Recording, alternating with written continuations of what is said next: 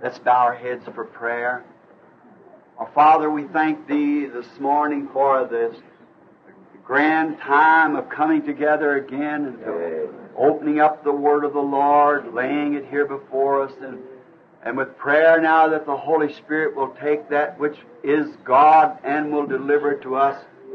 That we might leave this place of worship today with happy hearts full of joy see your great power of deliverance, Lord, how it delivers the captive and sets them free, makes known to us the things that was and which is and shall come. And we just thank Thee for these things.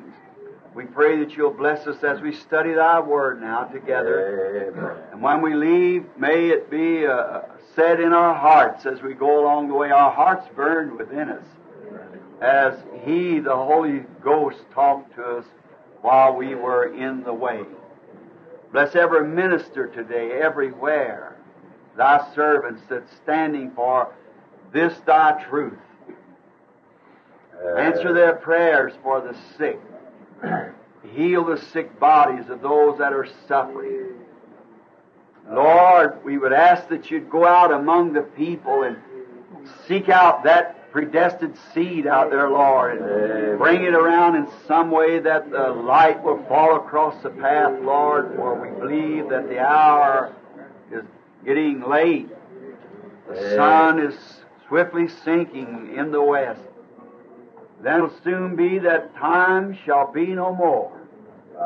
Time and eternity will blend together when God and His people blends together.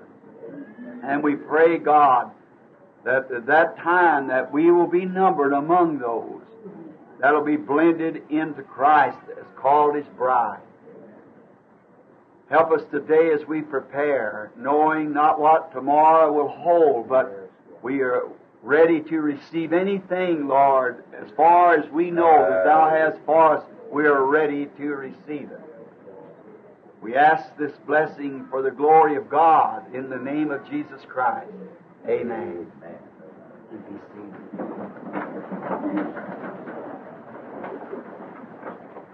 I was sure happy this morning when I walked in and saw that the, the people gathered together for the service of the Lord. And we are giving announcement now for tonight. There will be healing service tonight. Uh, we'll be praying for the sick tonight. Just a few moments ago, there, as I come in, Billy, my son, told me, said there's a, a gentleman here that's uh, just a poor man that's drove from a long distance and said, I, I put him in the room, Dad. I, I got in late last night and, and uh, didn't get to study much on the Sunday school subject that I was going to talk on this morning, so I picked up some little notes that I picked from what I heard some brothers say and took from that a text to kind of have the Sunday school lesson this morning.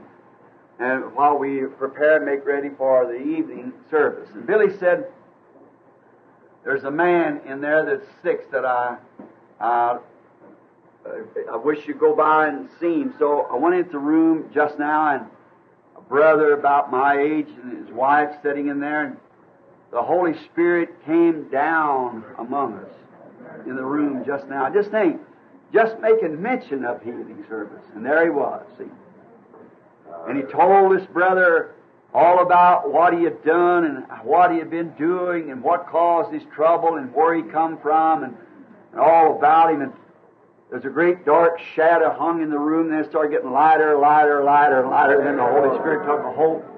Uh-huh. Now I think the man is in the somewhere back here now. He and his wife maybe can't get into the building, but they said they were going to stay anyhow for the service. They come from um, up around near uh, Yakima, Washington, that drove in, and he's a minister of the gospel. But just to see the grace of, of God there, where the man had been in an institution and had treatments and everything, the Holy Spirit revealing all of this, when the doctor's trying hard to do everything that they could, perhaps, for the man, but it just took that certain little touch of God to turn the tide. Shock treatments is all right, but it's kind of like we call a shot in the dark. You know, you, it might make you worse, see? Because you forget everything you ever knew and when they put that medicine in you. But uh, the Lord God has grace and mercy. And even before I ever offered a word of prayer for him is already over. See, it just took that certain something of God, that certain touch to do it. Hallelujah. I ought to say this. I, I'd look over and see the man now. What? I didn't know whether he'd make it today or not. Uh, down in the country where I've been staying this week, I, I, I love my friends down there. It's a little vacation before these big meetings, you see, and I come home to go down there to go out squirrel hunting with these brethren. And this family, families rather, that I stay with down there are certainly lovely people. And um, the man, real brother, friends, they are. And one of them is a great lover of, of uh, hunting dogs. And he has a pen full of them up there. And, and uh, I seen the prettiest little hound down there, a little fellow with what I call about that a half a dog high and two dogs long, you know, that was running around the house. And I thought, my, wouldn't Joe like to have something like that? And uh, of course, out in Arizona, I couldn't use him. He'd get in a cactus, and that'd be the end of him. So uh, then I said to, you can't have the, they don't use dogs in there in that part of the country because they would, well, they uh, just couldn't use them. They had to the weather, the the condition of the country with cactus and it get killed. And then threw a hound out there, a, a wolf or something, would kill him perhaps anyhow if he get out. So then this man said to me, You can just have him, but I, I couldn't take him. I, I appreciate it. Come to find out, it's one of his favorite dogs, and this man's got a lovely little wife, some little kitties. And the other day, she started back out with his car, and she had this Oldsmobile car, and the little dog's only about that long, just a puppy, and she run right straight over him. That Oldsmobile going right across the little dog in its back here and mashed it down where the rocks on the driveway had just pinched across his little stummy down here, you know, and and the little wife, instead of running the little dog over to the veterinary, of course the veterinary would just put it to sleep right and kill it. And there's another young man with me, and Susie got up there and said, if that was my dog, I'd shoot it. So that's all. Let's suffer like that. I said, well, let's not shoot it. Let's wait a little bit got everybody away and went and prayed for him. Little dog followed me up on the porch. And, yes, he, he, whatsoever Amen. that you desire, when you pray, believe that you receive it. You shall have it. Be given to you. Whatsoever thing. That's still our God, isn't it? Amen. He's, he's marvelous and wonderful. And we certainly love him this morning. And expecting him and knowing, seeing the other day uh, an old couple, the mother and father of a very fine member of this, this congregation of believers. And the mother is, oh, I guess she's close to 100, and the dad is too, and for around 12 years, this man's never moved on his back, just laying straight on. I can't lay on his side or nothing. Laid there for 12 years. Just old age. And the mother is now about his age, I guess, somewhere close to 100, and poor old thing is just about lost her mental control. She's thinking somebody's taking all she has. And I looked at the across the table at all of us, young and old, sitting there, and I said, Where are we going? What are we doing? And the lady that I was staying with then, that was her mother and dad. And I said, You're headed that way too. It's exactly every one of us. See? Just think of it just a moment before we start our lesson. That's where you're headed. What are you struggling for? So you can live. What are you living for? So you can die. Wouldn't it be most foolish if we didn't accept God's provision for eternal life? What could we think about? What, what could be on our mind that would uh, attract our attention from uh, to anything? What if you owned a hundred million dollars and uh, you own the state of of Indiana or any other state or even the nation, or as far as that concerned, the entire world. You live long enough, you've got to come to that too. See? And constantly, day by day, every time your heart beats, you're going right straight to that. See, you, there's no winning for you. You're on the losing side and you, you've got to lose. But remember the promise that he that'll lose his life for my sake shall find it. Now what would be any more of a treasure to find than life? Though you found the whole world to be yours. But if you if you find life, you found the greatest thing that can be found. Yeah, but I want to look to my left and saw again just now another trophy of the grace of the Lord.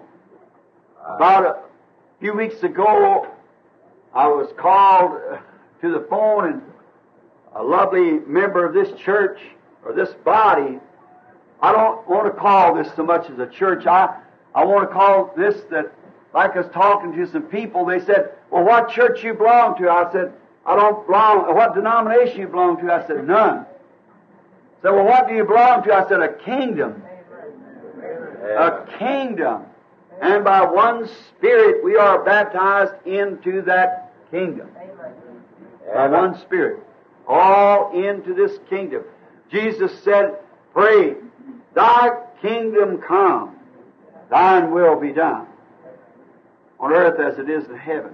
Now, he stood one day before Mount Transfiguration. He said, Verily, I say to you that some stand here shall not taste death until they see the kingdom come in power. Amen. it was foreshowed as we've been through it Mount Transfiguration. And the Bible said the kingdom of God is within you. Amen. So this is a kingdom people that professes that this is not their home. This is not our home. We are looking for the coming of the King. Amen. Set up the kingdom. Praise the Lord.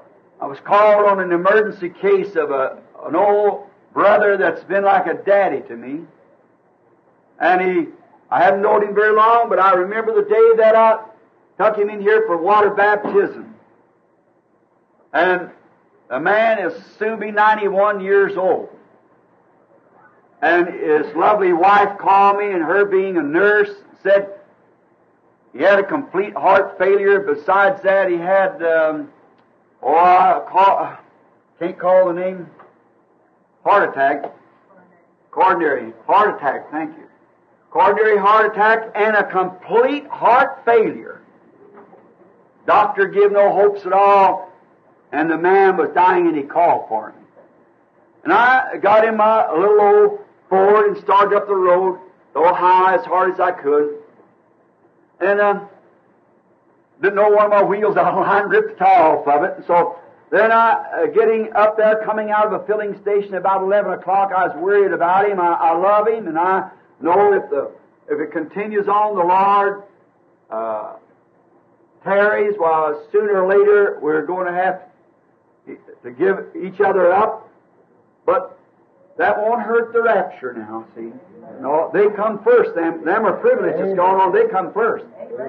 See, we which are alive and remain to the coming of the Lord will not hinder or prevent those that are asleep. The trumpet of God shall sound, the dead in Christ shall rise first. Then, when our eyes behold our loved ones, then we'll be changed in a moment, in a twinkling of an eye. Hallelujah. And with them shall be caught up together. See, the ones that goes first are privileged above those that are living. And as I stepped out of the station just at 11 o'clock, the Holy Spirit said to me, Don't worry about him. You'll shake his hand on the street again and he'll come in the church. A man, 91 years old, dying. When I met his wife and his loved ones in the hospital at Lima, they told me about his condition. went in, looked at him in there and said, but he is something strange. Said he, he started changing for the better at 11 o'clock. well, it, I, the Lord had showed them people so many things they know it. I just didn't say that because they said it to me first. He started changing. They know, and I would I tell them the truth. So last Sunday, as I was going into the Blue Boar cafeteria in Louisville, where I think about 80% of this congregation gathers on Sunday afternoon to eat, who did I see coming down the street? I'll tell you, my heart quivered when I seen our brother Dow coming down the street. Exactly what he told me, and I shook his hand on the on the street. Hallelujah. Then I, I come back here for last Sunday night and spoke on the subject of the unity of the uniting of the time sign. So, and then that brought that to pass, just what he said, and here he sits in the church today, right here by us, as a trophy of the grace of God, was shaking his hand under the tent, oxygen tent he was under. I said, Brother Dow, you'll be all right. I'll see you in church again. Uh, that's thus saith the Lord. See? Here he sits in the church right here now. Brother. And if I'm not mistaken, the minister I was talking about a few moments ago, the Holy Spirit came in and revealed all these things, told him how it happened, and told him what he done, how it happened, how it come to pass. All that's been taking place since then, even to the character of his family and all about that, and told him that it's over. And the minister sitting right over here at the right hand. Would you just raise up your hands, sir? There, he and his wife. Exactly. Just now. You sits, Brother Dow, right here now. Oh my, isn't he wonderful? Amen. Hallelujah. Those things which was, which is, and shall come to pass.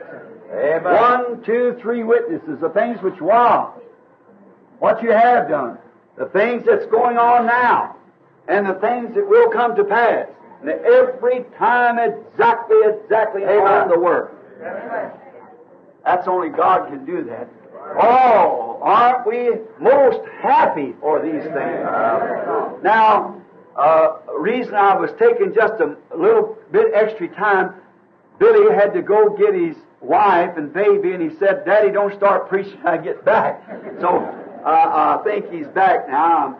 I ought to have that much time anyhow, and I'm trying to get away from these four hours of uh, strain that I put you all under here and make it 35, 40 minutes, you see, and trying to keep it. Now, I was commented one time in Chicago, I got it to a 30 minute or something, 35 minutes, and last Sunday night it was only 45 minutes. Billy said, You're really improving, Dad. kind of proud of you for that. Well, maybe this morning, to make it a little Sunday school type, I won't keep you too long, and you can go out and have your lunch and pray and come back tonight for healing services. We're going to form a prayer line tonight and pray for the sick. Now, if you know any peoples around anywhere that's sick and wants to be prayed for, you bring them here tonight. See? Uh, if you have to bring them anyway, get them here. See, that's the main thing is bring them here tonight. We all meet together. That way it's hard to make calls going place after place, and you leave off somebody, and there's a hard feeling. But if I can get them all in one place, then I can pray for them. Now, if you if the people wants to be prayed for, they, you say, "Will they?" Oh, certainly they'll be prayed for. Bring them on in. Lord, will we be here? Pray for everybody, because I feel that uh, that third pull is beginning to move. You see, with, with him, and I, I, I want to pray for everybody. Now. Let us turn this morning to a familiar old scripture where I kind of picked up in a hurry last night, being real sleepy, and wrote out a few more scriptures to go with it, and taking kind of complimentary. And I heard some brother once use this text, and I thought I jotted it down. I thought, well, I believe I'll jot that down because it might come in handy. A lot of times we do that. I notice many of you here have a piece of paper. And a minister can be saying something, and then you'll, you'll hit that point, something will strike within you, and then the Holy Spirit's doing that, and then you'll start building from that very point right there a message for the Lord. Amen. And that's all right. I notice in meetings wherever we go, just preachers and people jotting down. That's all right. We we're here, that's what we're here for, is to try to help one another on these roads. And now, let's turn to Revelations, the third chapter at the church ages. Uh, repeating a church age. But now, we are, we, uh, there, there, I could take this one text and with the Holy Spirit preach on it a hundred years and never get what's in it out. Because in this one text, like all other texts of the Bible, it's all tied together. And I want to take my subject this morning of this. How can I overcome? Now, I've chose this because I think that it's a time that we should never let the spirit of revival die. Amen. We've got to keep in revival. Constantly revive every day. Amen. Paul said he had to die daily that Christ could live, and we must never let that revival die within us. Now, Revelations, the third chapter, and beginning with the 21st verse, we read this. To him that overcometh will I grant to set with me in my throne, even as I overcome and am set down with my Father in his throne. He that has an ear, let him hear what the Spirit saith unto the churches. Did you notice the the arrangements of that? Amen. See, set with me in my throne, not on my throne, in my throne. That's in His domain. See, and there, as as Christ is the ruler, throne ruler at this time of the complete domain of God. Amen. So will the church be with him, the bride be with him in his throne, in the entire domain. See? Not on my throne, but in my throne. See? Where his domain reaches. A throne is over a domain. And and the domain reaches just as far as its boundaries does, and this is from eternity to eternity. Just think of it. Now, as we study this, my purpose of this is just not to come here to, to fellowship with you people, which I love to do that, but if, if I had a chance to do that, I would come to your home and shake your hand and talk with you and sit down, eat dinner with you and sit down under the shade tree and talk and fellowship a while. But when we come here, we are here for one specific purpose. This is the house of correction. This is the throne. This is the throne of God. And judgment goes forth from the house of God. Amen. And here's where we come together, yet in love with one another as only Christians can love, but in here we are we are under a, uh, a, a leadership of the Holy Spirit. The Holy Ghost is among us. And we're here to be, to take a reckoning among us, to see where our short places are, our shortcomings, and how can we catch from where we should be over to where we ought to be now, where we are to where we ought to be. And that's what we study. Ministers study those places for their people. When they see the people, the lack, then they begin on that. Now, soon, I think that the church maybe should be taken just a little step higher uh, at this time. I don't plan on doing it this morning or showing these things, but I, I think shortly, the Lord willing, before we uh, preach on those trumpets, I want to, to, to bring the church just something that, that you should know, I believe, now. And now, we're speaking on this overcoming. The word overcome, of course, you know what it means. You've got to have something to overcome. And this uh, church age that the Holy Spirit was speaking about here, at the Lady of Laodicea church age, as we have just been through it, needed a rebuking. Laodicea had to be rebuked because of its, its uh, different towards Christ. If uh, had put Christ outside in, in their age, and Christ was on the outside, trying to get back on the inside. That's love. After he had been put out of his own house, was trying to come back in and said, He that'll open the door, I'll come into him. The church itself in whole had put him out. But now notice his call here is not to just the church. He that overcometh. See, not the church, that'd be she. See, the church body. But it's he that overcometh, the individual that will overcome. Now, and Laodicea had it coming uh, to it. Now we see then, knowing that this is the Laodicea age, and knowing that this age needs a sharp rebuke from God. It needs a sharp rebuke. And when uh, our clergy gets so soft and doty, like some aged grandfather to his grandchildren, ever what they do is perfect, and they're, it's been said so much that God is such a good God until they try to make God just a big doty grandfather, you see. But He is not. He is a Father and a Father of righteousness, of correction, and love is always correcting. See? Love corrects. No matter how bad it hurts, it still corrects. A real mother will correct her children. A real dad will correct. See?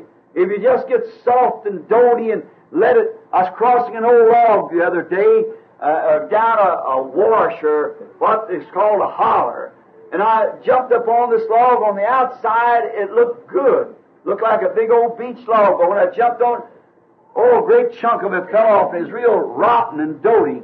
I said, that's the way the Christians are becoming.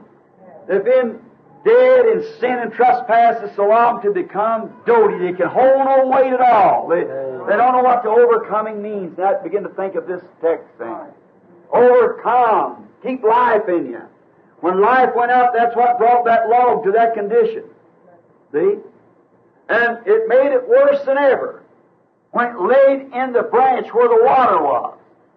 And then now you take a Christian that's supposed to be a Christian, and let the life of God go from him and experience the joy of serving Christ and living in the church where such is going on, he rottens twice as quick. Amen. Right, living right under.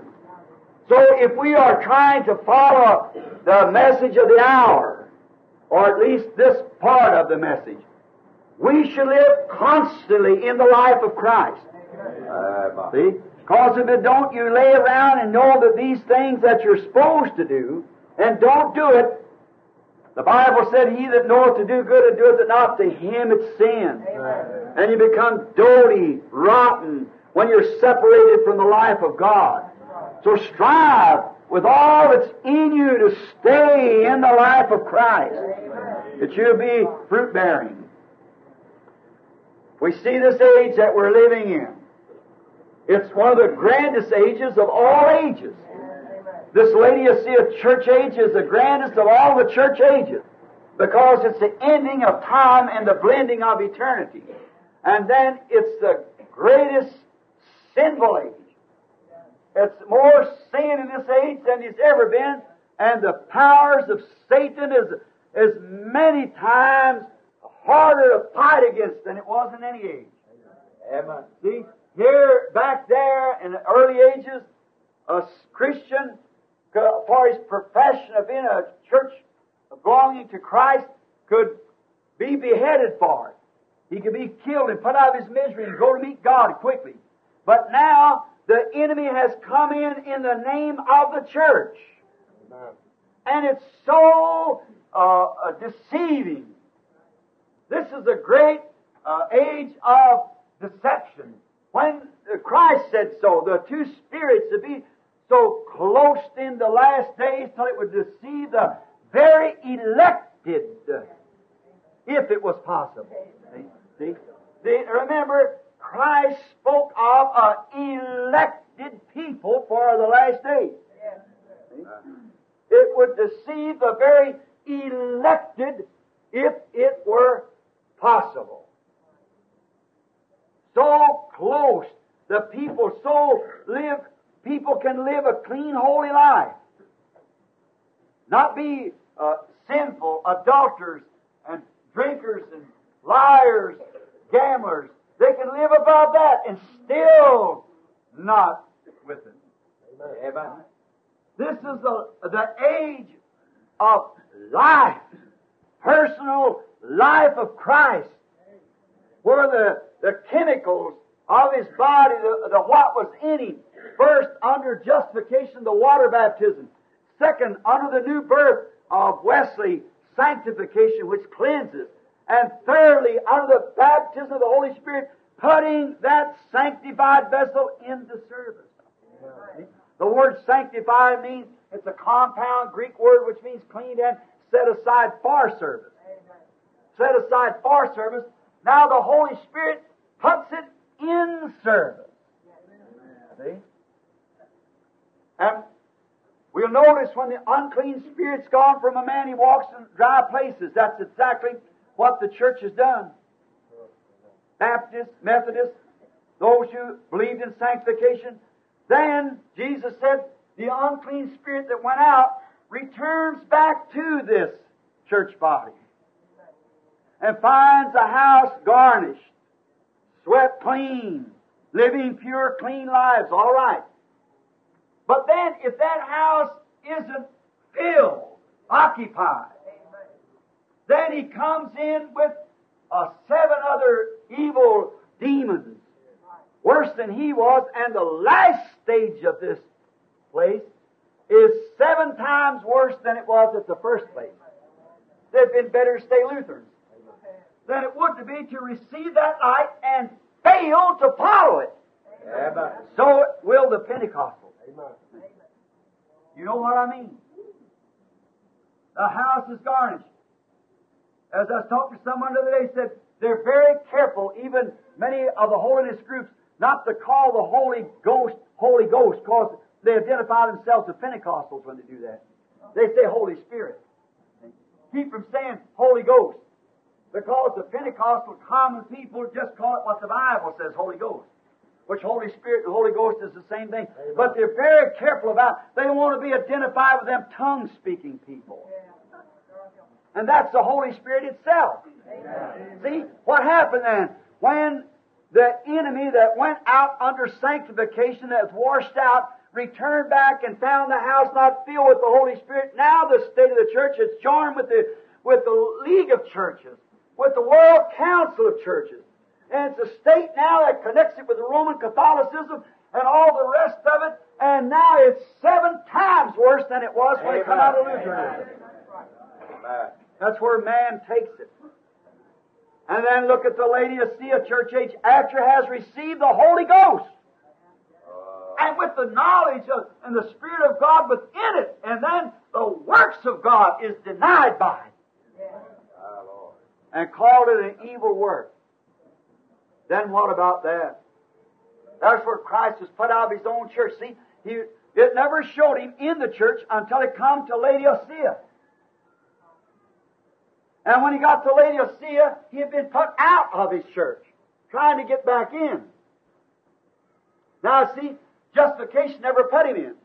Sanctification just cleaned the place for him. But when the baptism of the Holy Spirit come, it put him in the people. And now they turned him out. When he began to show himself that he's the same yesterday, today, and forever, they turned him out because they have denominated and the, the Spirit of the Lord don't agree with their denomination. You understand now? That they put him out. We don't want nothing to do with this telepathy. It's, it's of the devil. It's fortune telling us. See? They don't understand. Eyes and can't see. Ears and can't hear. See, God only opens eyes as He will. He hardens who He hardens, He wishes to, and, and, and gives life to those who He desires to. That's what the Scripture says. Now, we see these hours that we're in this stage, and we see what it was, and the Holy Ghost is rebuking the age that put him out. But in all that, did you notice the him that overcometh? Even in that weary, wicked church age, Uh, him that overcometh. We find here that God has always had overcomers. He's had overcomers in every age. There's always, every time and every age that there's been on the earth, God has always had somebody he could put his hands on as a witness in the earth. He's never been without a witness, though sometimes just one. But somebody overcome. Now, like the saints of old, and uh, a very fine man, a scholar, was saying after the seven seals, he said, uh, Brother Branham, you being a, a typist, typologist rather, said, how in the world are you going to put that church in the rapture without the tribulation period in a type? He said, you see, if it's a type, there's got to be, uh, uh, there's got, if it's an antitype, there's got to be a type for that antitype to come from. And everything I say that is true has a type. It has a type. You have a shadow. And the Bible said the old things was a shadow of the new things to come. He said, but now you took the Old Testament as a shadow. Now, he said, what are you going to do with this church? This man comes from a, a great uh, man, a great teacher. That's a bosom friend of mine. Very good man. And he's a lovely brother. And I, I'd be daring to say one word against the brother. I wouldn't anyhow. As, as a as a Christian, I wouldn't say nothing against him. He's he, he don't agree with me on that one subject. But he, he's my precious brother. We eat together, and oh, he's just a damn you fellow. I take his magazine, read his articles, and he writes some of mine, and so forth. And I've took a many texts out of what I, have read, uh, read of his articles. Hear him say. He's a great man. But he, he just can't agree with me. I appreciate that. Uh, his sincerity, though he don't just one of these pushovers, just have to agree with everything you say. He's got his own convictions. And he stands for it. I appreciate that. And he's a good man of, oh, I, I'm not a teacher or scholar at all, but this man's both teacher and scholar.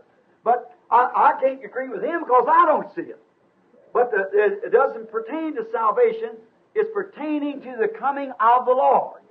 He sees that the church has to go through the tribulation period for purification. I say the blood of Jesus Christ purifies the church. Amen. It needs no. I believe that the church goes through the tribulation period, church organization, but the bride does not. Amen. Would you choose a woman you had to purify before you married her? Christ's bride is chosen. And she is elected. And she's God's bride. A bride of Jesus Christ. And now he said, how are you going to type that? If that bride goes forth, goes up, before she goes through the tribulation period, so I got scripture that shows you that the church is in the tribulation period. I said, just read the sixth seal. That's all. She's right there under the tribulation period. But find out just before that, the bride's done gone. Amen. She's in glory at that time. She has no purification. See? He that believeth on me has everlasting life and shall not come into condemnation or the judgment, but pass from death unto life. Christ gave the promise that we would not even stand at the judgment. So freely did He take my place until I'm absolutely free. When I'm pardoned, I'm pardoned. How can you take me out of the pawn shop and got a clear receipt of how can he be my redeemer and take me from the pawn shop and the broker still say I belong to him? Now I got a written receipt. Amen. Amen. See? Wrote by the blood of Jesus Christ. See? Now, in that, here's where we come. He said, now, how are you going to get, separate that elected bride you talk about? Now, how are you going to put that under a type? I said, very good. I say, here it is. Now, in Matthew, the 27th chapter and the 51st verse, if we, let me just read it and then we, we got it good. Then we find out whether it was typed or not, whether it was the elected bride. Matthew, the 27th chapter and the, and the 51st verse. All right. We read this. At the crucifixion of our Lord, and behold, the veil of the temple was written twain from the top to the bottom. Now that was the law. The law ended right there because the veil kept the congregation from the holy articles of God. Only an anointed priest went in there, and that once a year. Remember? Now, God with His own hand, notice, from the top to the bottom. Not from the bottom to the top is some 40 feet high. Notice, not from the bottom to the top, but from the top to the bottom showed it was done by God. Rent the veil in two, then the anyone, whosoever will, may come and partake of His holiness. All right. From top to the bottom, and the earth did quake, and the rocks rent, and the graves were opened. And many bodies of the saints which slept arose and came out of the graves after his resurrection, went into the holy city and appeared to many. Amen. There's that elected, that bride. Not all of the Jewish church come forth at that time. All of them made the same sacrifice. All of them was under the shed blood of the Lamb. But there was an elected group. And that elected group, as soon as the event come, that really believed in it was sincere, sincerity. Now, I'm coming to the word overcome. Now, hold that. These that have really overcome, sincerely making the same offering that the rest of them made, but in sincerity, overcome the things of the world. When the propitiation correctly was made for them. They were in paradise until that play, that time.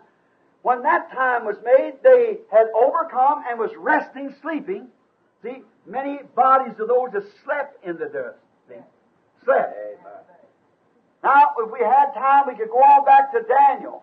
When Daniel, that elected one, that had overcome. And he said, Close up the book, Daniel, for thou shalt rest in thy lot. But when the prince shall come, which will stand for the people, thou shalt stand in the heart. Here it is. Daniel, this prophet of God, saw the end time coming. And he said, Daniel, you'll stand in your lot in that day. Here he was, come forth, not all of Israel, but the bride type of Israel. Now the rest of Israel don't come forth until the general resurrection. And now at the coming of the Lord Jesus, those who are really loving His coming, that's living for it. When He appears in the sky, Amen. the church that's dead in Christ shall rise, and those will be changed in a moment. The rest of them will know nothing about it. Remember, appeared to those in the city. See? The, the, the rapture will be like that. We'll see each other, and we'll see them. The rest of the world won't see them. And it'll be caught away as a secret going, waiting for that time, then returning back to the earth for that glorious millennium. Then the thousand years, the rest of the dead live not for a thousand years, and then come forth the general resurrection where all Israel and also, look at there, the twelve apostles, the twelve patriarchs, all represented, we ain't never got to that yet. Maybe the Lord willing we'll get to it. In the Testament, how that those walls of jasper and twelve stones, twelve gates, twelve foundations, all that's represented. Here they are on twelve thrones. The angel messengers of those days to pass judgment upon those who rejected their message. Hallelujah. Hey, man, Oh, there comes forth that great hour. Yeah, what a day, what a time that we're living. How that we should check up church. How we talk about these things coming that's going to come now today. Let's drop back here and see, check ourselves and see if we're right in the faith. Now, let's talk of a few overcomers for a few minutes.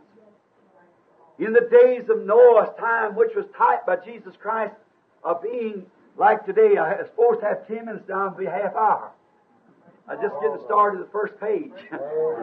I'll skip a few of them if I can and get one. In Noah's time, type of today. Jesus referred to it and said, as it was in Noah's time, so shall it be in the coming of the Son of Man. In Noah's time. So shall it be in the coming of the Son of Man. Notice, there were all that antediluvian world perhaps of millions of people, there was eight overcomers. Eight people overcome. That was real, genuine overcomers. There was Noah's three sons and their wives, and Noah and his wife. Eight overcome that entered the ark at the appropriate time. How did they do it? They listened to the Word of God. They wasn't caught outside the door. They were caught inside the door. Oh, my uh, beloved friends, don't let that door shut. Jesus said, as it was in that day, so shall it be in the coming of the Son of Man. Thank you, brother. So shall it be in the coming of the Son of Man. Now, if somebody is going to get caught outside that door, Many of them might have had good intentions, and someday, if such things happen, we'll go in with Brother Noah because he's a fine fellow. Uh, but you see, it caught just eight inside. Amen. Now, think hard now. If you are laying around getting doty, get in! Hurry, quick! Because the door might close at any time. And there's always been an ark in God's economy. There was an ark in the days of Noah for the saving of his people. There was an ark in the days of the law, ark of testimony. In the days of the law, they followed the ark. And there is the third dispensation now, like Noah's time, Lot's time, and now this time. There's an ark now. And that ark is not a denomination. Neither is it a good works that you do. It's by one Spirit. Amen. Romans 8 1. We are all baptized into one body Amen. in the domain of that kingdom. Hallelujah. One spiritual baptism. No matter how good, how bad, whatever, you're in that kingdom by, by Holy Ghost baptism. Amen. See? That's the only way you overcome is all that is under the shed blood is overcomers. Because you cannot overcome yourself. It's He that overcome for you. Amen. You're resting. How do I know that, Brother Branham, that I'm in there? Watch what kind of a life you're living. Amen. Just look around. See if it's just lived out of you automatically, or do you have to strain and pull? See, then you're doing it. But don't try to do it. Did you ever try? Just, just like putting a little baby's arm in a sleeve hole, see? He's just up, down, over, and everything else. See? He can't do it. Put on your coat, honey, he can't do it. Little arms up, down, and around. It takes your steady hand. Amen. Oh, how glad I am. Yeah. Now I can just yield my hand to Father. Say, Lord Jesus, I can't get in there. You help me. Amen. Put the coat on me. Amen. I quit trying. Just let him do it. Hallelujah. See, if the little baby keeps trying, oh, I can do it, I can do it, he's just everywhere. He can't do it. Neither can you. Neither can I. But if we just hold still and let him do it, just yield to him. Here, Lord, here I am. Just, just let, me be nothing. Uh, uh, uh, yield. You put my hand in the right place. That's the victory. That's overcoming. The thing you have to overcome is yourself. Amen. Your ideas your things and surrender yourself to Him. He overcomes for you. He knows the way. We don't. But in Noah's time, there was eight overcomers. And that's what went in. They were caught inside. Now, look, uh, friends, I believe they're taping this. And if it's on uh, uh, television, or not television, pardon me, tape, whatever you do who's listening now, or who will listen hereafter, the hour is very late. And you do have good intentions, but be caught inside. Yeah. Now don't struggle. Not him that willeth or him that runneth, but God. Just let God, just yield yourself to Him and walk on with a perfect, satisfied faith that what God has promised, He's able to perform. Not joining one denomination, another denomination, running this, that, or the other, trying this. Just yield yourself to God and walk with Him. Peaceful, quiet, not interrupted. Just keep on walking with Him. That's right. That's what I told her brother that just had the, the breakdown. Just yield to Him. He's here. He who knows what you have done and what caused your being, you doing this way and all that, He knows all about you, and now He's just told you back just what to do. Now, I said, the only thing you have to do is just go do it. That is, forget all about the past, walk, live for the future in the glory and presence of God. Eight overcomers. In the days of Daniel's time, there was four overcomers that could stand the test of fire and line. Right. Now, we're expected to be tested. That's a good lesson for my, my brother back there also. He that cometh to God must first be tested. Amen. Tested what? With the Word. Amen. That's God's test. Do you believe it? Amen. He that cometh to God must be tested. That only shows a true child. See? Be tested. And when the test comes on, you can't overcome unless there's a test given to you. And when test is given, it's to see whether you can overcome or not. And Jesus said to him that overcometh. Amen. The test. The test is the greatest thing that ever happened to you. And I believe it's written in the scripture. Peter said uh, that our trials are worth more to us than precious gold. Hallelujah. It's a testing time. It's a one good evidence to us that God is with us when we're tested. For all children of God are tested and tried. Amen. And Daniel, a man, a prophet, Shadrach, Meshach, and Abednego. Daniel was a prophet, and that was the size of the church in that day. I mean the bride. There's lots of church. About two million of them went down there. But there was, that was the size of the overcomers. And them overcomers was put to the test. Every overcomer has to be put to the test. And when they said, you take back what the Word says, or either be thrown in the fiery furnace, they refused anything but the Word. And when Daniel was given a test, that he should take back what the Word said, that they should lean towards the temple as Solomon prayed, and he would deliver them from all things. God would hear from heaven if they looked towards the temple and prayed. And said, if any man prays within these amount of days, and we're a Medes or Persians who cannot change or alter our laws, that man will be thrown into the lions then. They set a trap for him. I believe that prophet knew that. But they set a trap for him. He walked humbly. When it come time for him to pray, when he knew it at the home place in Jerusalem, there was a burning sacrifice on the altar. Daniel wasn't afraid of them spies. Raised up the shades and threw back the shutters and knelt down on his knees and threw his hands up to God and prayed.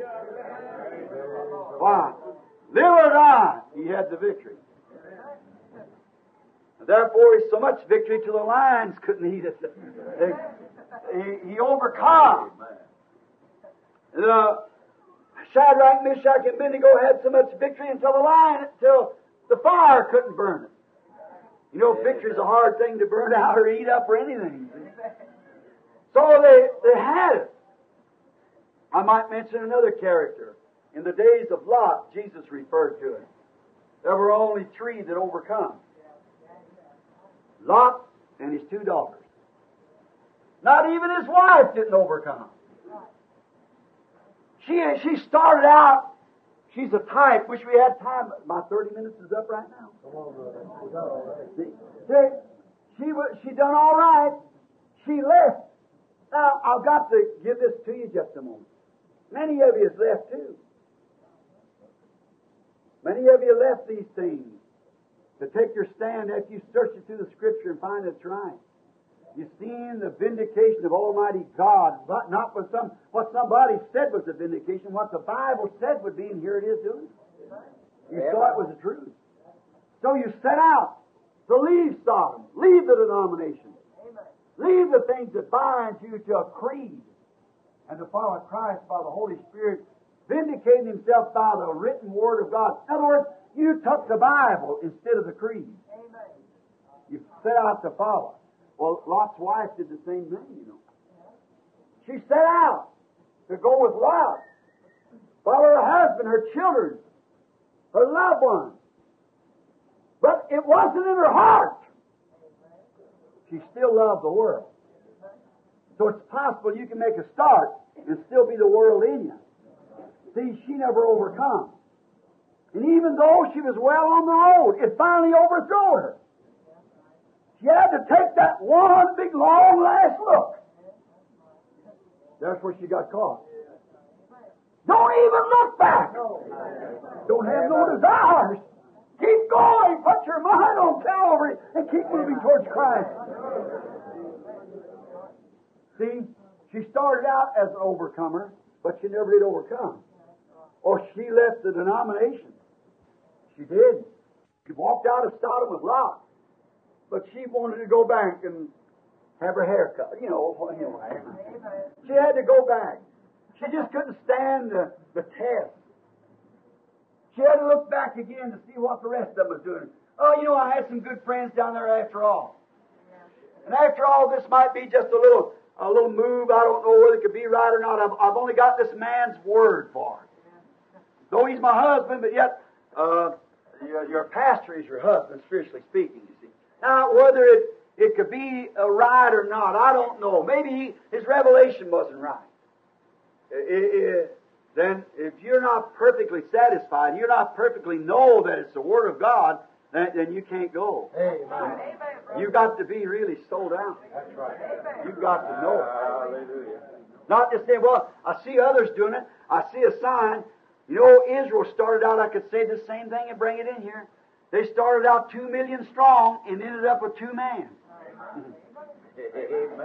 Right? Amen. They saw the works of God. They saw the manifestation of the Spirit. They saw great, mighty miracles being done there in Egypt and everything. It started out, but it, it wasn't in their heart. They didn't overcome. They just come out, and Jesus said, and they perished in the wilderness and are eternally dead.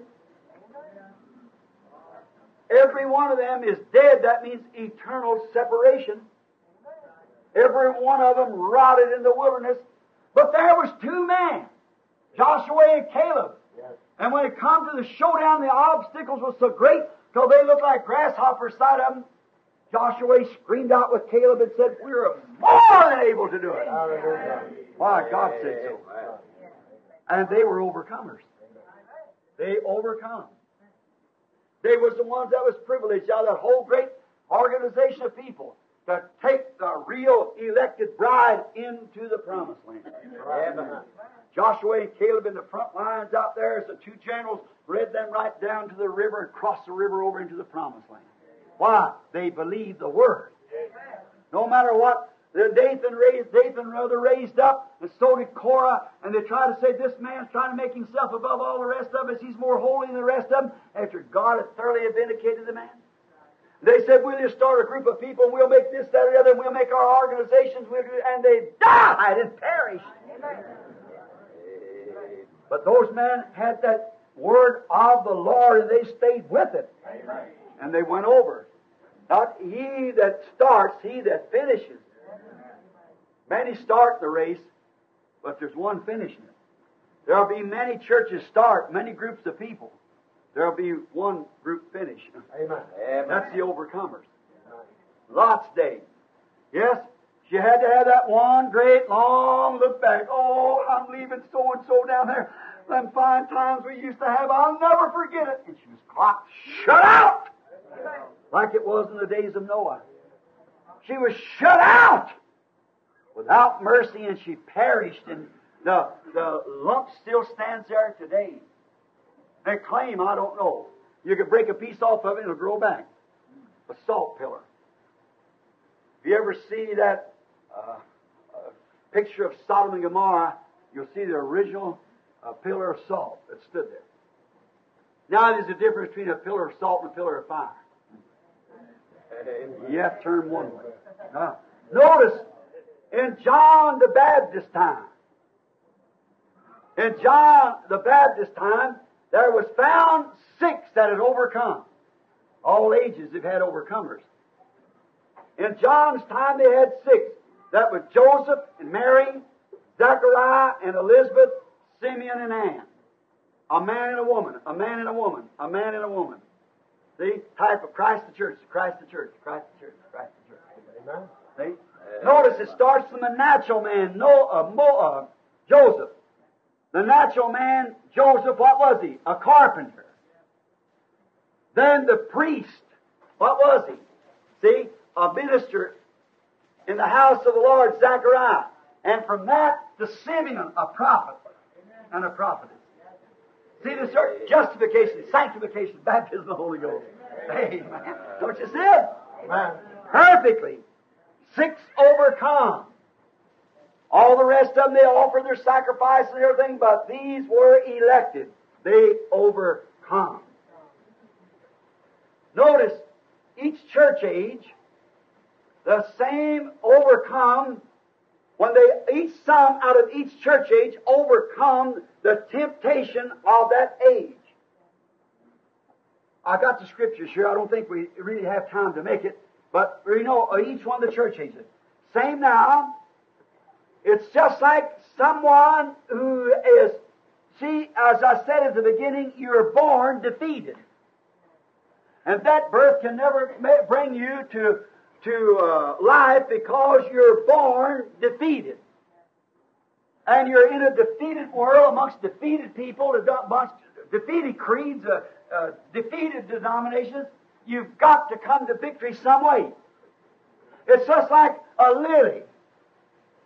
Whereas a lily, I think, is one of the most prettiest flowers that there is. I'm very fond of those great cow lilies and pond lilies.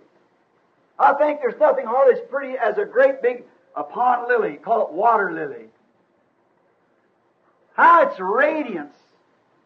And where does it come from? It's a little seed down in the bottom of a muddy, mucky pond. And that little seed, yet all the radiance that'll ever shine in it is in it right then when it's in that mud.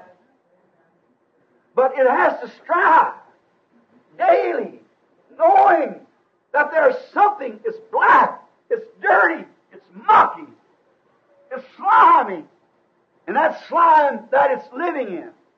Yet it presses its way through the mud, the muck, and the waters and the stagnant places until it sticks its head above in the light and expresses what's been hid in it all the time. I think that's an overcomer. At once in sin. Once did things that was wrong. Don't worry about it now. Once did things that was wrong. Then, uh, now, why look back into the pond again? See, look, you have God by His predestination. See, has brought this seed to life. And it's pressing itself. See, coming to life. And now, on top of all of that, it has overcome. See? It doesn't express itself down there. It's getting up to express itself. Neither did you in your, your sin and adultery and everything that you lived in. You didn't express nothing, but there was a seed in there. Amen. And it got a chance to press itself into life. And now you're in the presence of Jesus Christ with the sunlight. It brought out what you really was in the beginning. You see what I mean? You saw the light. You bloomed out. You laid your heart open, and now you're a lily. You remember my sermon on the lily? Reverend Lily, how he toils, and yet does he not spin, and yet Solomon in all his glory is not arrayed like one. He's, he's, he, he, he, he, look at him. He's ready to get, he takes nothing for himself. The lily don't care nothing about himself. What does he do? He's, he throws his beauty out, his life, that others might see. His life is expressed out, that others might see the glory, what's in him. That was in him in that mud, now he's on top. That's the overcomer. He overcome the mud. He overcome the things of the world. And now he freely gives himself out. Everybody can look at him, his life, you can't put a finger on it. Amen. He's a real overcomer. You can't stand on the body now. It would say come out of the mud, but he's not in the mud now. He's on top of it. Amen. Amen. You can't point back what he was. What is he now? Amen. He's on top.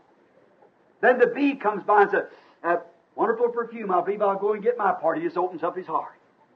Come on, I'm all right. Everything takes from him. See, he's, he's a real pastor. He expresses the glory of God, and look where he come from. He had to overcome to do that. One time, he or she was young and fair, beautiful. They had a lot of temptations to go through, but they overcome that. See, they overcome now. They're expressing the real beauty of Christ in their life. Notice, expressing through the mud. Jesus gave us the example how to do it. Now we want to know how to overcome. Jesus told us how to do it. See, humility. Girded himself, took a towel, washed the disciples' feet, and wiped them. The very God of heaven humiliating himself. We don't want to be humiliated. That's the reason women don't want their hair to grow out. That's right. Amen. The reason they don't want to dress like ladies should dress, like man don't want to. See, it's the same thing. They don't. They, they get humiliated. But Jesus constantly, look who he was. Greatness. Um, I'm going to say something. Greatness hum, humiliates itself. Grace humbles itself. Greatness. I've had the privilege of getting meeting some great men. And it's these guys that's got to change their clothes and 50 cents in their pocket and to rattle. That's the guy that thinks he's something when he's nothing. But I stood a great man. I mean, great man with ragged sleeves, cuffs. And they make you think you're the great person. See? Greatness is humility. Don't forget that, church. Greatness is expressed in humility. Not how fine you can be. I don't mean dirty now. I, I mean humble in spirit. Amen. See? I don't mean just get, get out and go over, wash and clean up. That you should do that. You know that. See? But I'm talking about humility, genuine humility, not something put on. Something it is. That's real humility. Jesus told us how to do it. He overcome. Mean overcome means to stand the test. That's right. Like uh, all the old saints did. Like Jesus did. In the midst of all of his enemies, he stood the test. Everything he was tested against, he stood it. In the very face of sickness, and him being Messiah, he healed it. In the face of death, he brought it back to life. In the face of Calvary's own death, he defeated it by surrendering himself. Why? By the Word. Said, You destroy this temple and I'll raise it up in three days. The Word said so. And in the presence of death, he defeated it, he overcome death. In the presence of hell, he defeated hell and overcome hell. Yes. In the presence of the grave, he overcome the grave. Amen. Why? All by the word and humility. Oh my. There's the real man. There's the one that make your example. See, he defeated everything, overcome it. Look, temptation was for him. You know that? The Bible said he is tempted in all points like we are, yet without sin. He was tempted by, by drinking. He was tempted by women. He was tempted by everything that could be tempted by. He was tempted by everything that we are. He was a man. And yet you couldn't put a mark on him. Yes, sir. Overcome means to recognize the devil in every one of his tricks. A lot of people says there is no devil. It's just a thought. Don't you believe that? There's a real devil. Amen.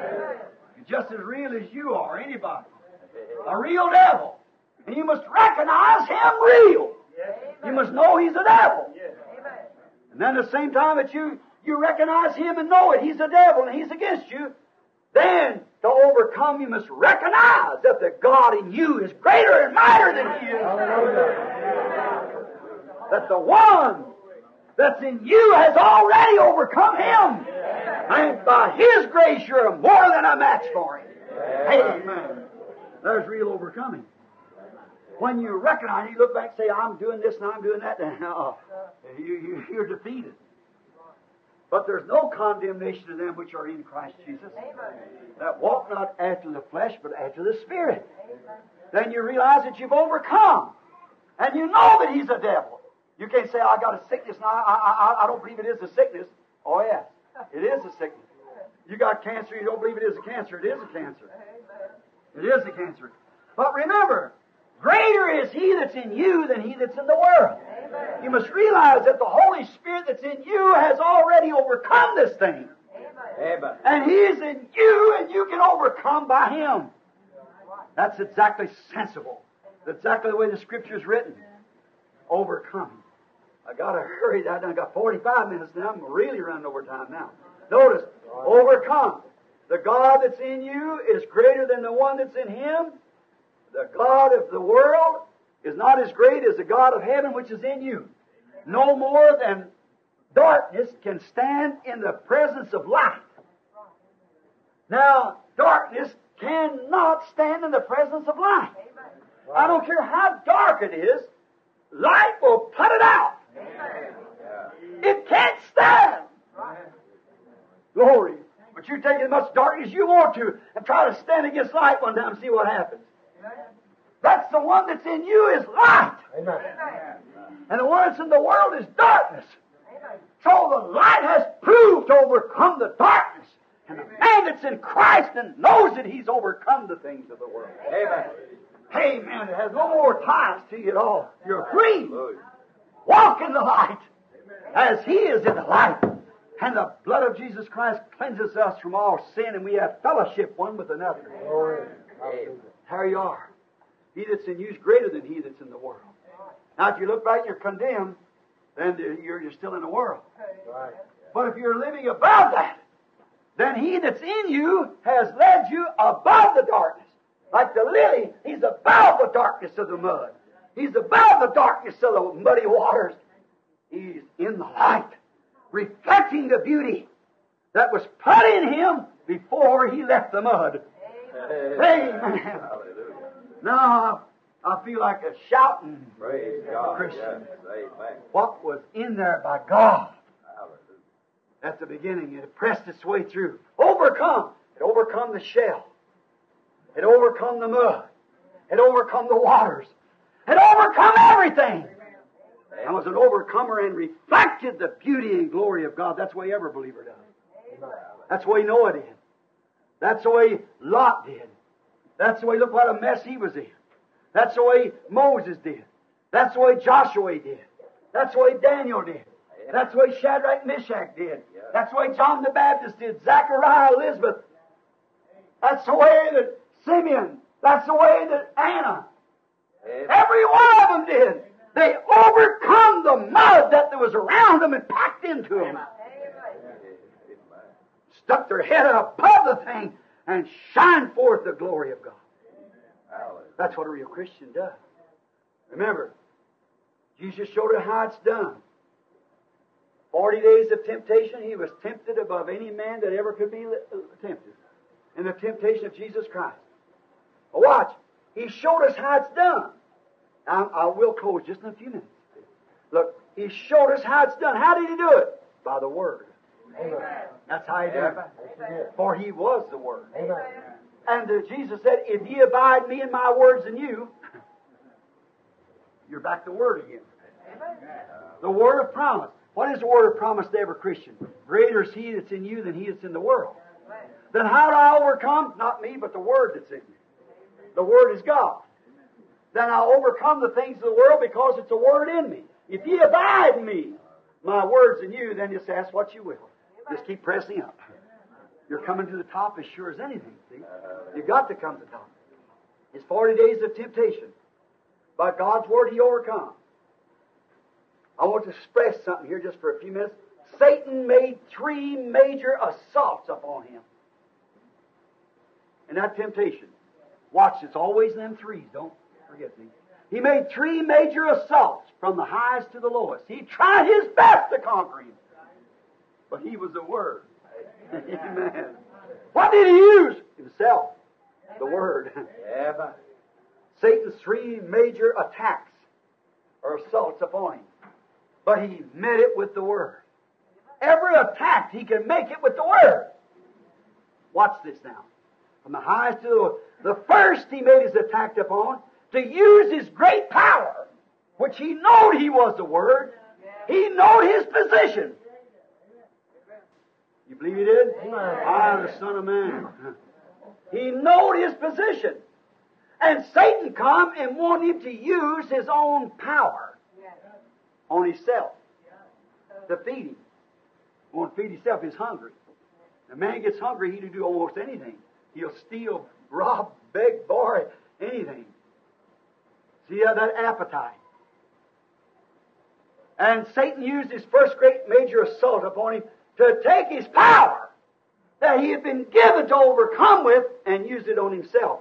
He didn't use it on himself. No, he used it on others. Amen. That's right. He used it on others, not himself. It wasn't for him. Though he could have done it. He certainly could have done it. But see how the devil gets? The devil wants you to mind him. Yes. He minded only what the Father said do. Hallelujah. That's right.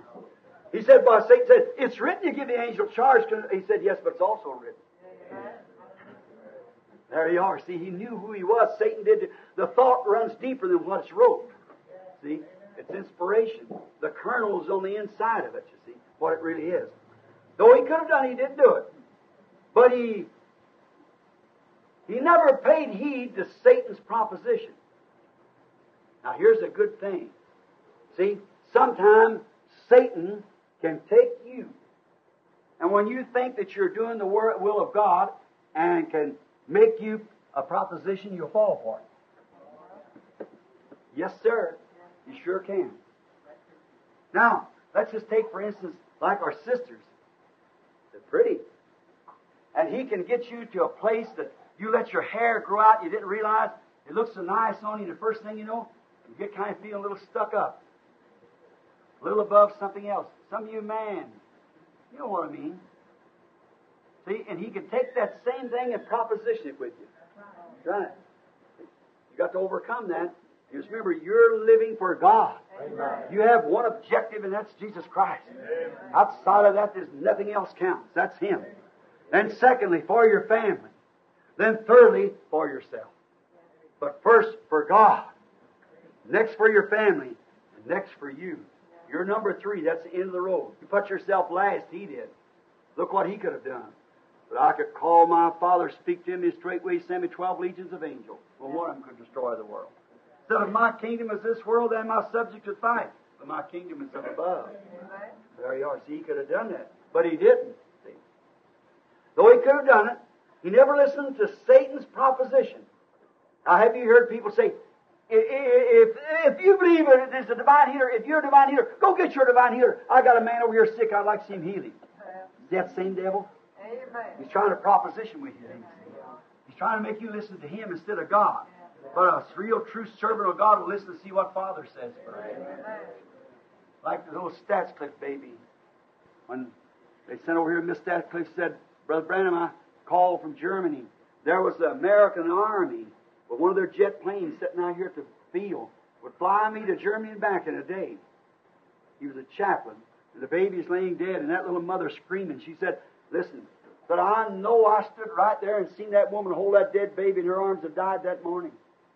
I see Brother Branham walk right out there and lay hands on that dead baby to come to life. Said, This is my baby, Brother Branham. Never been a death in their family, see. And this little thing took sick one morning and died that afternoon. Here was all of them standing around and giving prophecies and things the baby's going to raise up and all like that. I said, Well, that's mighty nice, Sister Stadsklev, but let me see what Father said. And I went out to the woods and I prayed. Come back in. She done called two three times before. Got back the next morning. Nothing. The doctor said, "All right." Said, "If that, if you have faith like that, lady, we'll never let the baby leave the hospital. Let it lay right here. You stay right here with it. That's all right." Brother Stadsklev went and seen the army and major. And they said, "Sure, we will fly him over and bring him back." And there was a plane sitting waiting to take me over that morning to bring me back that night to Germany, to Heidelberg, Germany for the resurrection of this baby. I said, sure, God can do it, but let's see what His will is. Then I went out and prayed all night. Nothing happened. Come back the next morning. Nothing happened. And I started into the room. Just then I looked there and there stood that light hanging there in the door. I said, don't put your hand on that. Don't rebuke that. That's the hand of God. I got her on the phone. I said, Sister Stadsklev, fear your baby. It's the hand of the Lord.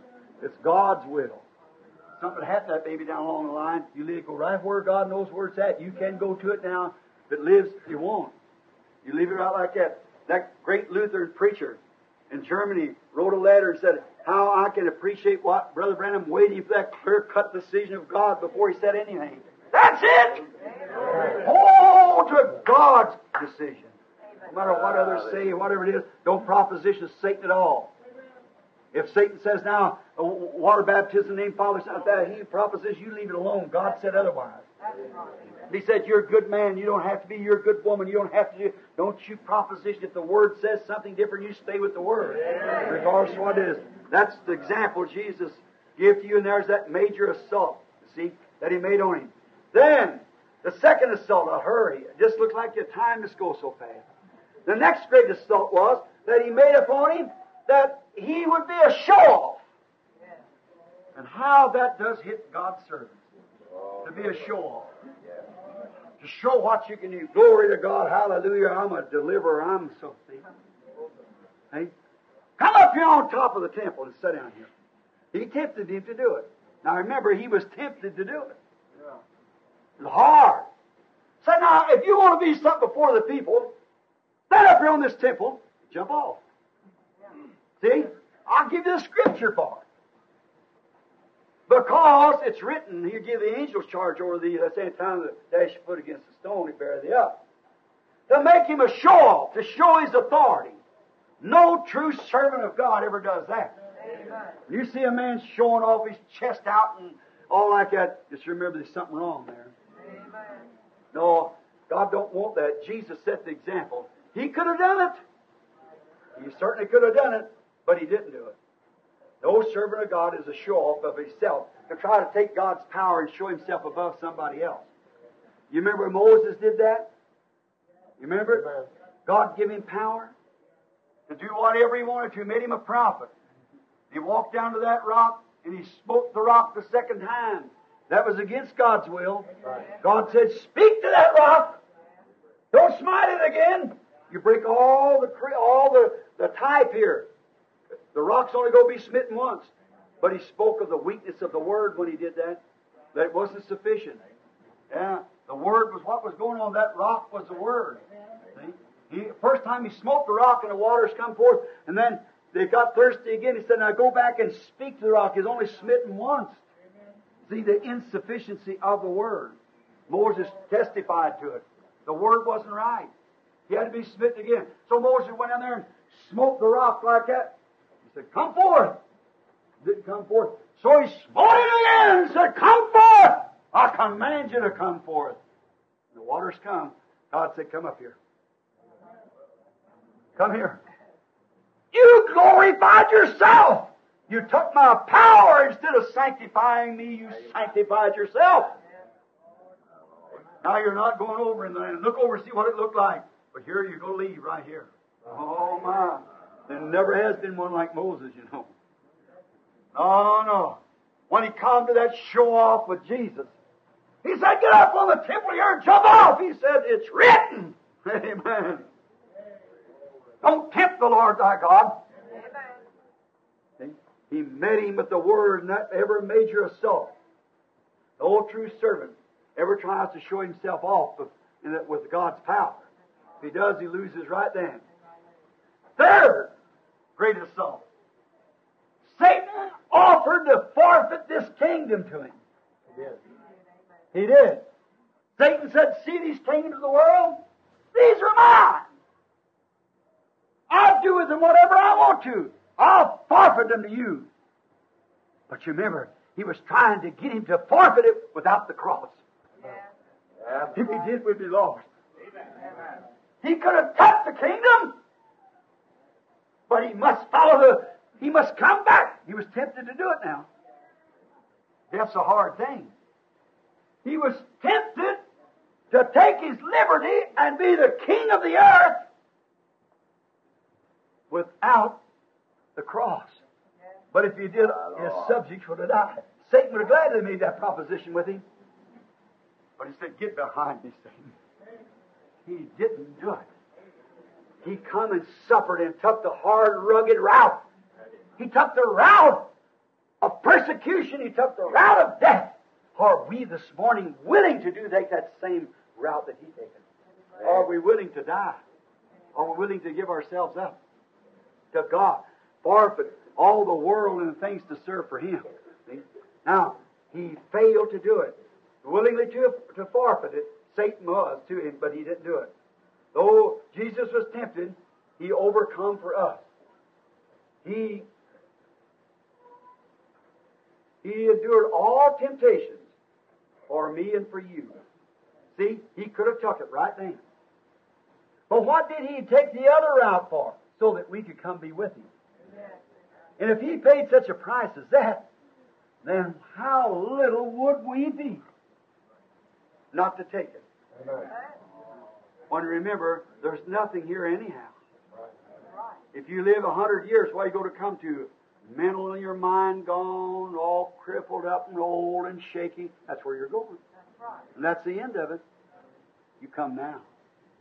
Overcome the things. How do you do it? By the Word. What the Word says, you do it. Walk humble. Live before Jesus. He endured all things for you and I.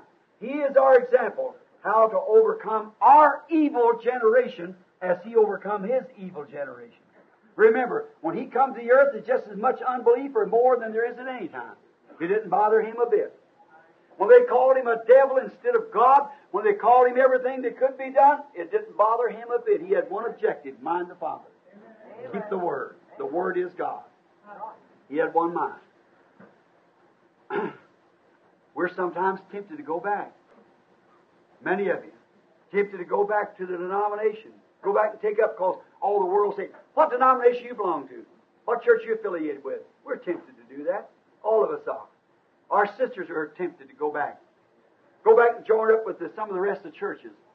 Where some of the assemblies or churches of God or some of them still be Pentecostal and let your hair cut off and dress as about any way you want to. You're tempted to do that. Go back and be pauper with this wicked generation that we're living with when this is the major sin of our days. That's right. It's a major sin among our people, worldliness. As the Bible said the lady, Laodicea age was, she's worldly, rich, have need of nothing, don't that she's naked, miserable, wretched, blind. That's right. That's the sin of our days. When you hear the Word of God, call out against it. Then you take the other out, you're unpopular with the world. You're tempted to go back. I know you keep saying to me. I know you're saying all the time. I know you get tired of me harping on these things. I get tired seeing you do it too. This sin that I'm trying to tell you about. I say, what are you harping on it for? Stop doing it then. Trying to save your life That's right. by the Word. I get tired also. So just straighten up. This is a sin. Shouldn't be done. Yes, sir. If we are to overcome these things, we're expected to be tempted by them. The world. If you love the world, the things of the world, love of God's not in you, said Jesus. Right. Now we'll close and say this. There's a reward for the overcomers. Amen. Let me read something here to you. Turn in your Bibles. Let's go back to Revelations, the third, the second chapter. Watch here now. All these things I've been talking about to overcome. Now just look at yourself and see. Examine yourself in the spiritual looking glass. See if you've overcome. Now, the first message to the to the angel of Ephesus. I want you to listen to what he said. And Revelations, the second chapter, the seventh verse. This is to that church age. When he told them all what they'd done, left their first love. Seventh verse. He that has an ear, let him hear what the Spirit saith unto the churches. To him, the person, not the church, to him that overcometh, overcometh, I will give to eat of the tree of life, which is in the midst of the paradise of God. See, the overcomers in Ephesus. Now, the next was Smyrna. Now, to overcomers in that, we listen to this.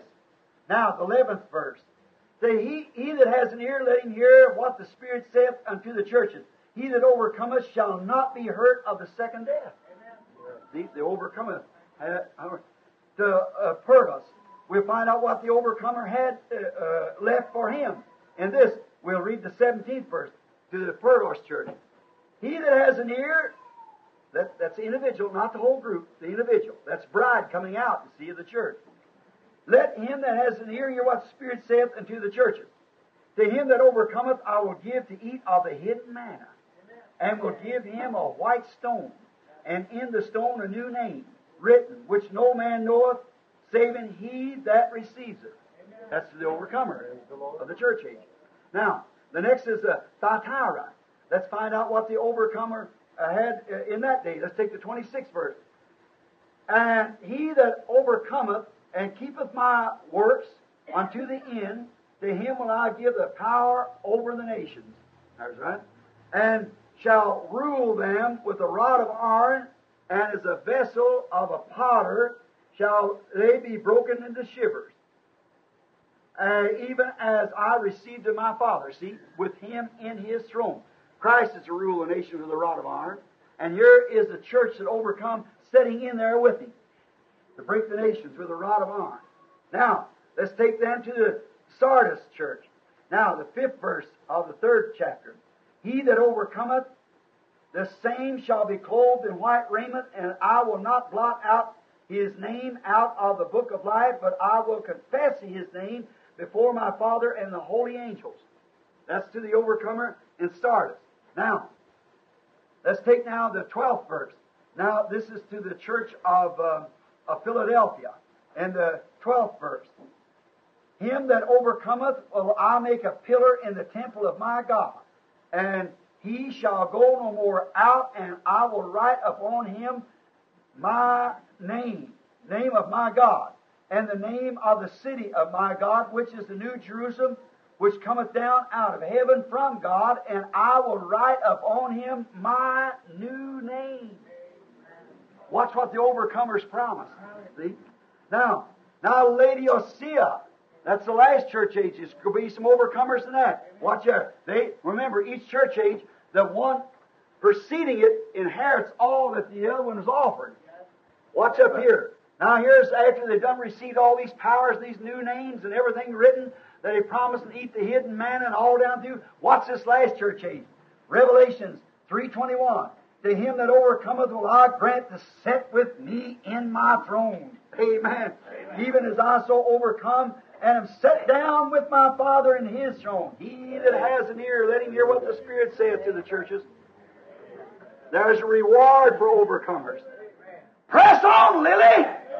If it's in you, lay aside the mud and everything else and press towards the top. Yes, sir.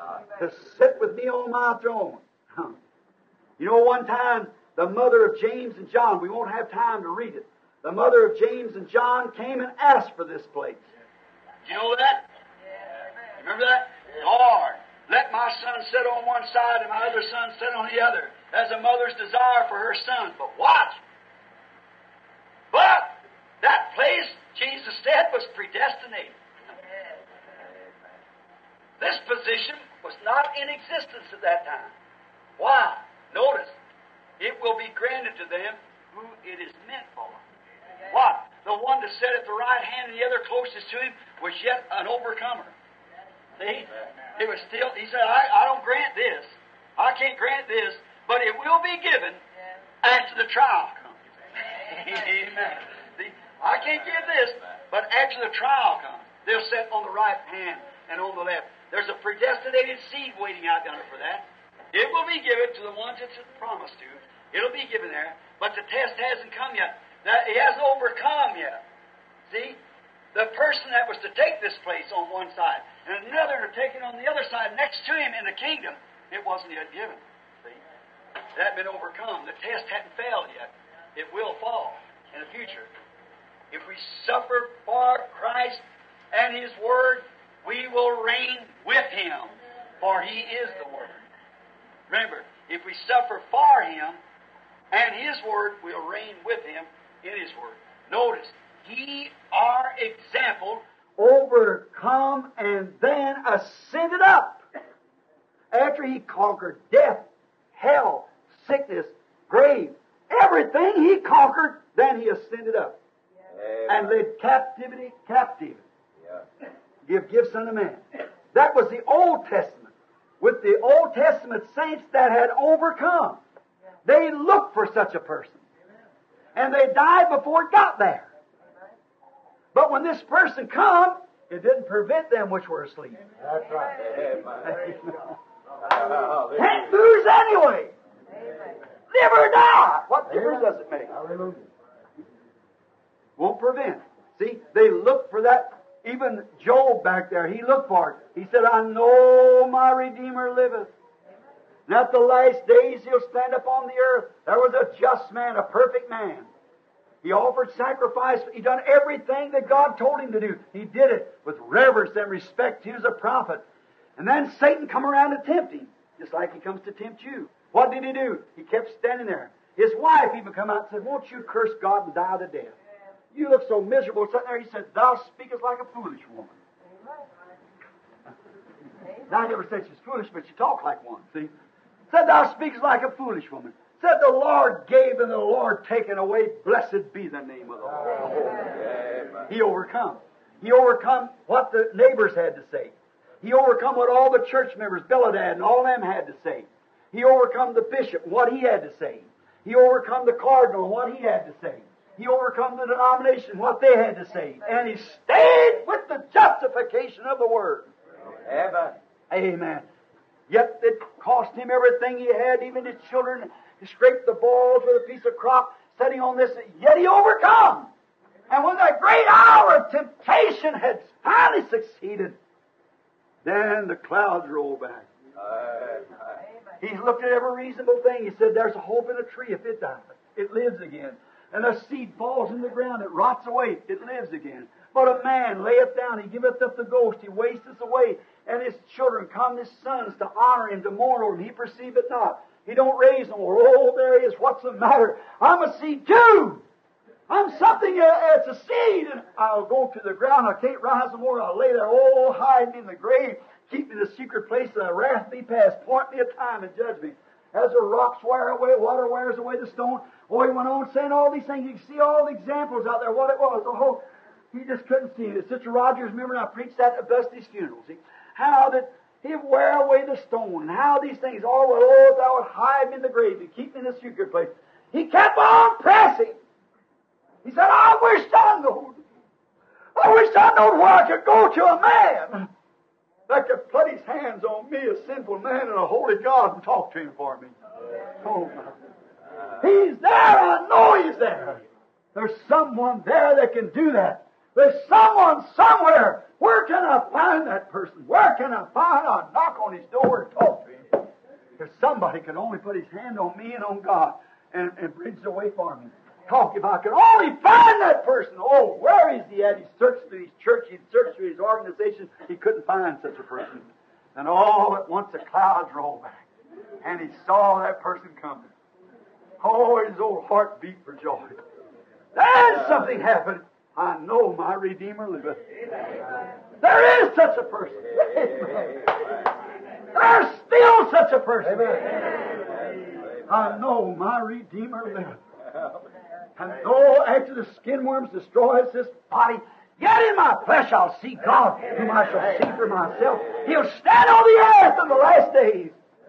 On that Easter morning when he rose out there, and Job's body no more than a spoonful of ashes, he was waiting. He was that elected group. He rose from the grave and entered into the Amen. city with Abraham, Isaac, Jacob, Job. Oh my! Glory! Amen!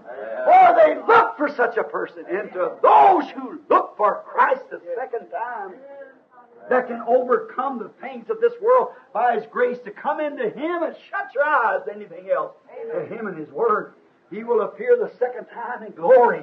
For the trumpet of God shall sound, and the dead in Christ shall rise. Those which are alive and remain shall be changed in a moment, in a twinkling of an eye, be caught up together to meet Him in the air. Whether I'm a spoonful of ashes or whether I'm living when it comes, it matters me no difference. Amen. Amen. Doesn't matter because I've caught the vision. Amen. The veil rolled back and I see him. One that could stand and put his hand upon me, a sinful man, and upon a holy God. And he's my propitiation.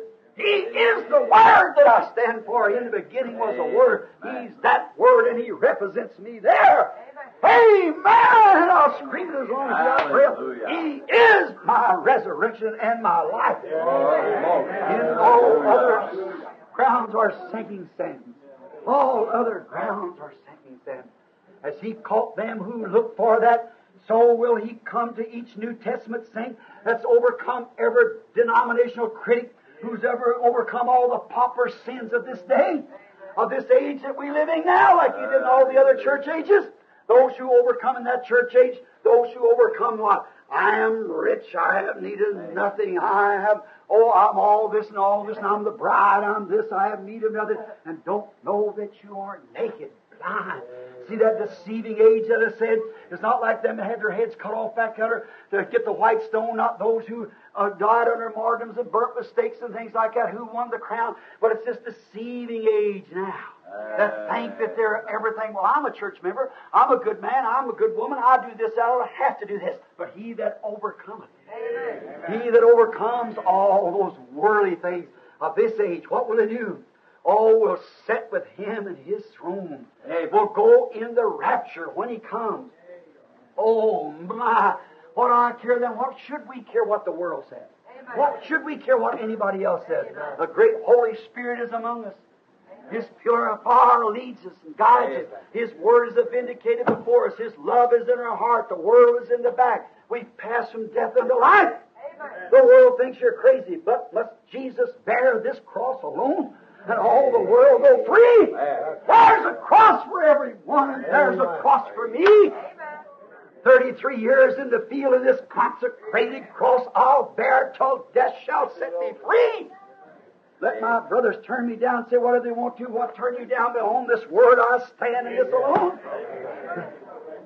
This consecrated cross I'll bear until death shall set me free and then go home in the rapture, a crown to wear. That's what we all want, isn't it? That's what we want. That's our that's our hope and plea. No other thoughts have we but that one upon Jesus Christ and upon His righteousness we stand alone. And His righteousness is His Word. And the Word was made flesh and dwelt among us. And the Word is still vindicating itself. Overcome how?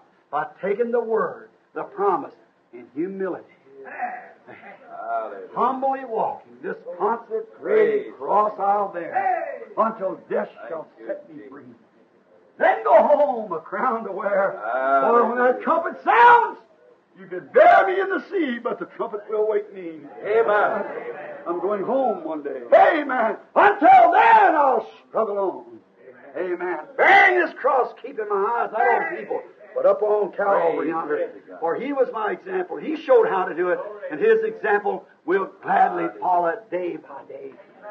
I'm following Jesus each step of the way. I'm following Jesus each step of the way. Don't you like that? Oh, how I think follow him day by day, each step of the way. Let us pray. Lord Jesus, hour and 15 minutes now, standing here trying to take your word and explain to the people how to overcome. You told us how it's done. You didn't only tell us, but you showed how it was done. You led us. You showed us how to do it. Receive the word inside of us. And be sure to hold that word. It is written in every temptation. But be humble. Walk humbly. Then we have conquered through you, through your power, which has already conquered our enemy. And the only thing we have to do is, is just walk humble with faith, believing that, and our badge of identification of the Holy Ghost, and Satan has to move. There's handkerchiefs laying here. They represent sick people. They're needy, Lord. And they read in this infallible word where they took from the body of St. Paul handkerchiefs and aprons. They were laid upon the sick people. Evil spirits went out of them. And great miracles were done. Now you're the same Lord Jesus today. Paul preached this word and wrote this word.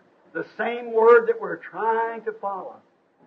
Because he took the Old Testament and patterned it and showed that it was a type. That all of the Old Testament was a perfect type of the New. Oh Lord, may we follow that example. We see our Lord, what He did. And we realize that those Old Testament saints this morning, we find out that they did go. When Jesus raised, they went with Him. And Lord, we believe that we'll go. When He sounds the trumpet, we believe it, that the bride will go forth at that day and will join with the, the Hebrew group of it. And together there will be a wedding supper in glory. Those are waiting. We pray now your mercy and grace upon us. Overcomers, Lord, overcomers we long to be. Overcome us. Lord Jesus, you overcome the world now. I pray that you let every person here this morning lay every sin aside. Lay aside the weight that does so easily beset us, that we might run with patience the race that's set before us. Paul spoke this, our Heavenly Father, over there in the book of the Hebrews, that we should lay aside every weight in that 12th chapter that he spoke this. After he had already showed by example back there those who did go on, those who did not go on, those who lukewarmly followed, those who followed up in the front, those who lingered behind. All he showed the examples. Then he turned and said, Let us lay aside every weight, every little teeny thing that besets us, that we might run with patience the race that's set before us. Looking to him, the author and the finisher of our faith, who gave us the example. We do that this morning, Father. Now, with our heads bowed, I check real close, real, real close. And that be real, deeply sincere. It does. It just takes. That's all it takes. Your check and your sincerity. Be real careful as you're checking now. Search me, Lord. Try me. Is there an evil in me? If there is, Lord, let me lay it down right here now. This place where I'm bowed is your altar. And I'll lay it down right here now. Put my feet upon it when I walk away. It's going to lay there. The power of your blood will consume it. I want to be an overcomer. I have something that's bothering me, Lord. I want to overcome this morning. I can, but you have been told that by your word. I lay it down now, Lord. And I'll lay my feet on it as I pass out of this building this morning. Go to know that it's put in the, the tub of God's bleach. It'll never be remembered no more. I will now confess it and ask for mercy. With our heads bowed, our eyes closed, our hearts thinking, that's the door to the soul. Is there something that you want to lay aside this morning? Something that you want to overcome and you've tried it so hard, but this morning you're just going to quit trying. You're just going to accept what He did. I want you to Just raise your hand. Lord, I want to overcome. A certain thing bothers me. Lord Jesus, you see those hands. Now, as your servant, standing between the living and dead, I condemn everything that's bothering these people and myself. And I ask that in the name of Jesus Christ, we can leave it laying here on the altar of God and walk away this morning free as overcomers. If our sisters hasn't had the grace before, may it be granted now, Lord. If our brothers hasn't had the grace, may it be granted now. And may in humility, mother with her children, instead of being arrogant, she knows she's setting, she's a preacher to them little children. Her life is an example. Dad is an example to mother, for he is the head of the house. And mother's been trying to boss him around. She'll never do it no more. If he's been using her for a floor mat, it'll never be done no more. She's a helpmate. Grant it, Lord. May all these things that hinders, Lord, be taken away. We, we are consecrating ourselves, Father, for the what time of life we have ahead of us, knowing this that we've got to come to the end of it, and that right away. So this morning we take this opportunity after this message. We take the opportunity, Lord, to come because we are bidden to come. Cast your cares upon Him, for He careth for you. I know you care, Lord. You cared enough to die for us. And we surely can care enough to come and accept what you died for. Sanctify us, Lord. Fill us anew with the Holy Spirit. May the Holy Ghost just reign in our hearts supremely, that we'll walk, forgetting the things that are in the past, the muck and mire that we once lived in. We're pressed towards the mark of the high calling, where our lights can so shine in sweetness and humility, till every passerby can say, There's a Christian lives there on that hill. That person, that woman, that man is a real consecrated flower of God. They're so sweet, so kind, always loving and sweet and understanding. Granted, Father, let us be salty that the earth might thirst. Granted, Father, and overcome the things of this world, and the cares of this life. In the name of Jesus Christ. Amen. I can. Now let's just raise our hands. Calling what? Come up out of the mud. A higher life. Something's in you is pulling you that way. What is it? It's Him. Down in the mud, little flowers. You've got life in they're pressing to you.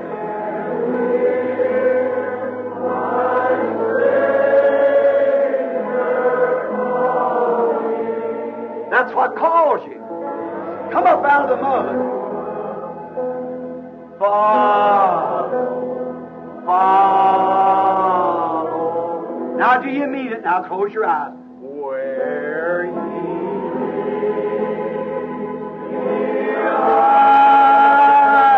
will follow. Now surrender yourself. Mean that now. Where he leads, I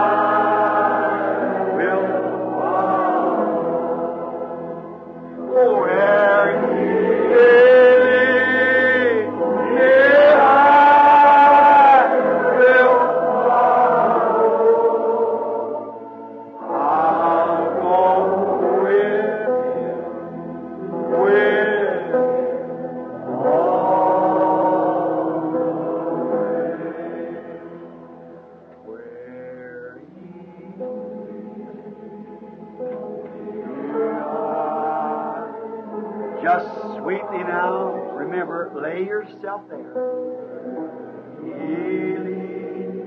I lay it here, Lord.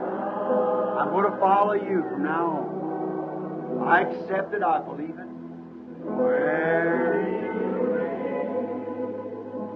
Remember, your life will testify louder than your mouth. What you live will prove to people more than what you say. Go with, with, wait, we're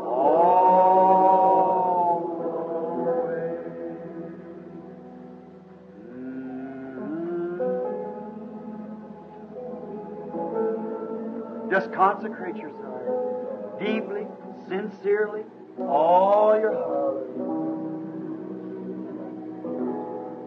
What if this is the last time you'd ever be permitted to pray? It might be. I hope not. It may be. Then be sure now, real sure, real sure. It, remember the door closed one day. It's all over. Ask, you shall receive.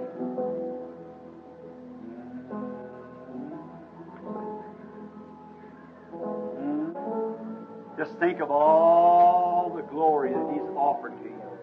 Everything that He's done. I believe, Lord. I believe. I believe that you're my overcomer. I just walk with you, Lord. I want to stay close to you. That where you are, there I want to be. And remember, you told us, Father, that we would forever be with the Lord when we be caught up. We just got a, a glimpse of Him now as He walks with us now, but then we'll, what a great thing it is just to know that He's in our, our midst. What will it be when we'll be with Him forever? We so love all of our activities. We can go out a riding. We can go shopping. We can go hunting, fishing, or whatever we might do in pleasures. But oh, when the church opens, we want to meet our Lord. That's greatest of all things. Then think you promised us and forever be with the Lord. Set with Him in His throne and be with Him forever. Oh God, we humbly, with, with bowed heads, we accept it, Lord, in the name of Jesus Christ. Do you feel you can just leave now everything, every burden? You can just walk over above it now. If you do, raise up your hand and say, By God's grace, I lay this trial down. I won't fight it anymore. I'm just going to take a hold of his hand and start walking on. I've fought, Brother Branham. I've tried to quit smoking. I've, I've tried to let my hair grow out. I've tried to do this. I've done. I've tried so hard, Brother Branham. I just can't do it. Don't try it anymore. Just take hold of his hand and say, Father, you put my hand in the sleeve. I'm just going to give you my hand. I'm going to walk on, Lord, looking to you. It'll happen. He'll dress you like a real Christian. You'll be a real Christian. Until I see you tonight, God love you, be with you. You're my children of the gospel. Amen. You're the purchase. Now I'll give you your pastor back to you for the decency, brother. Hallelujah.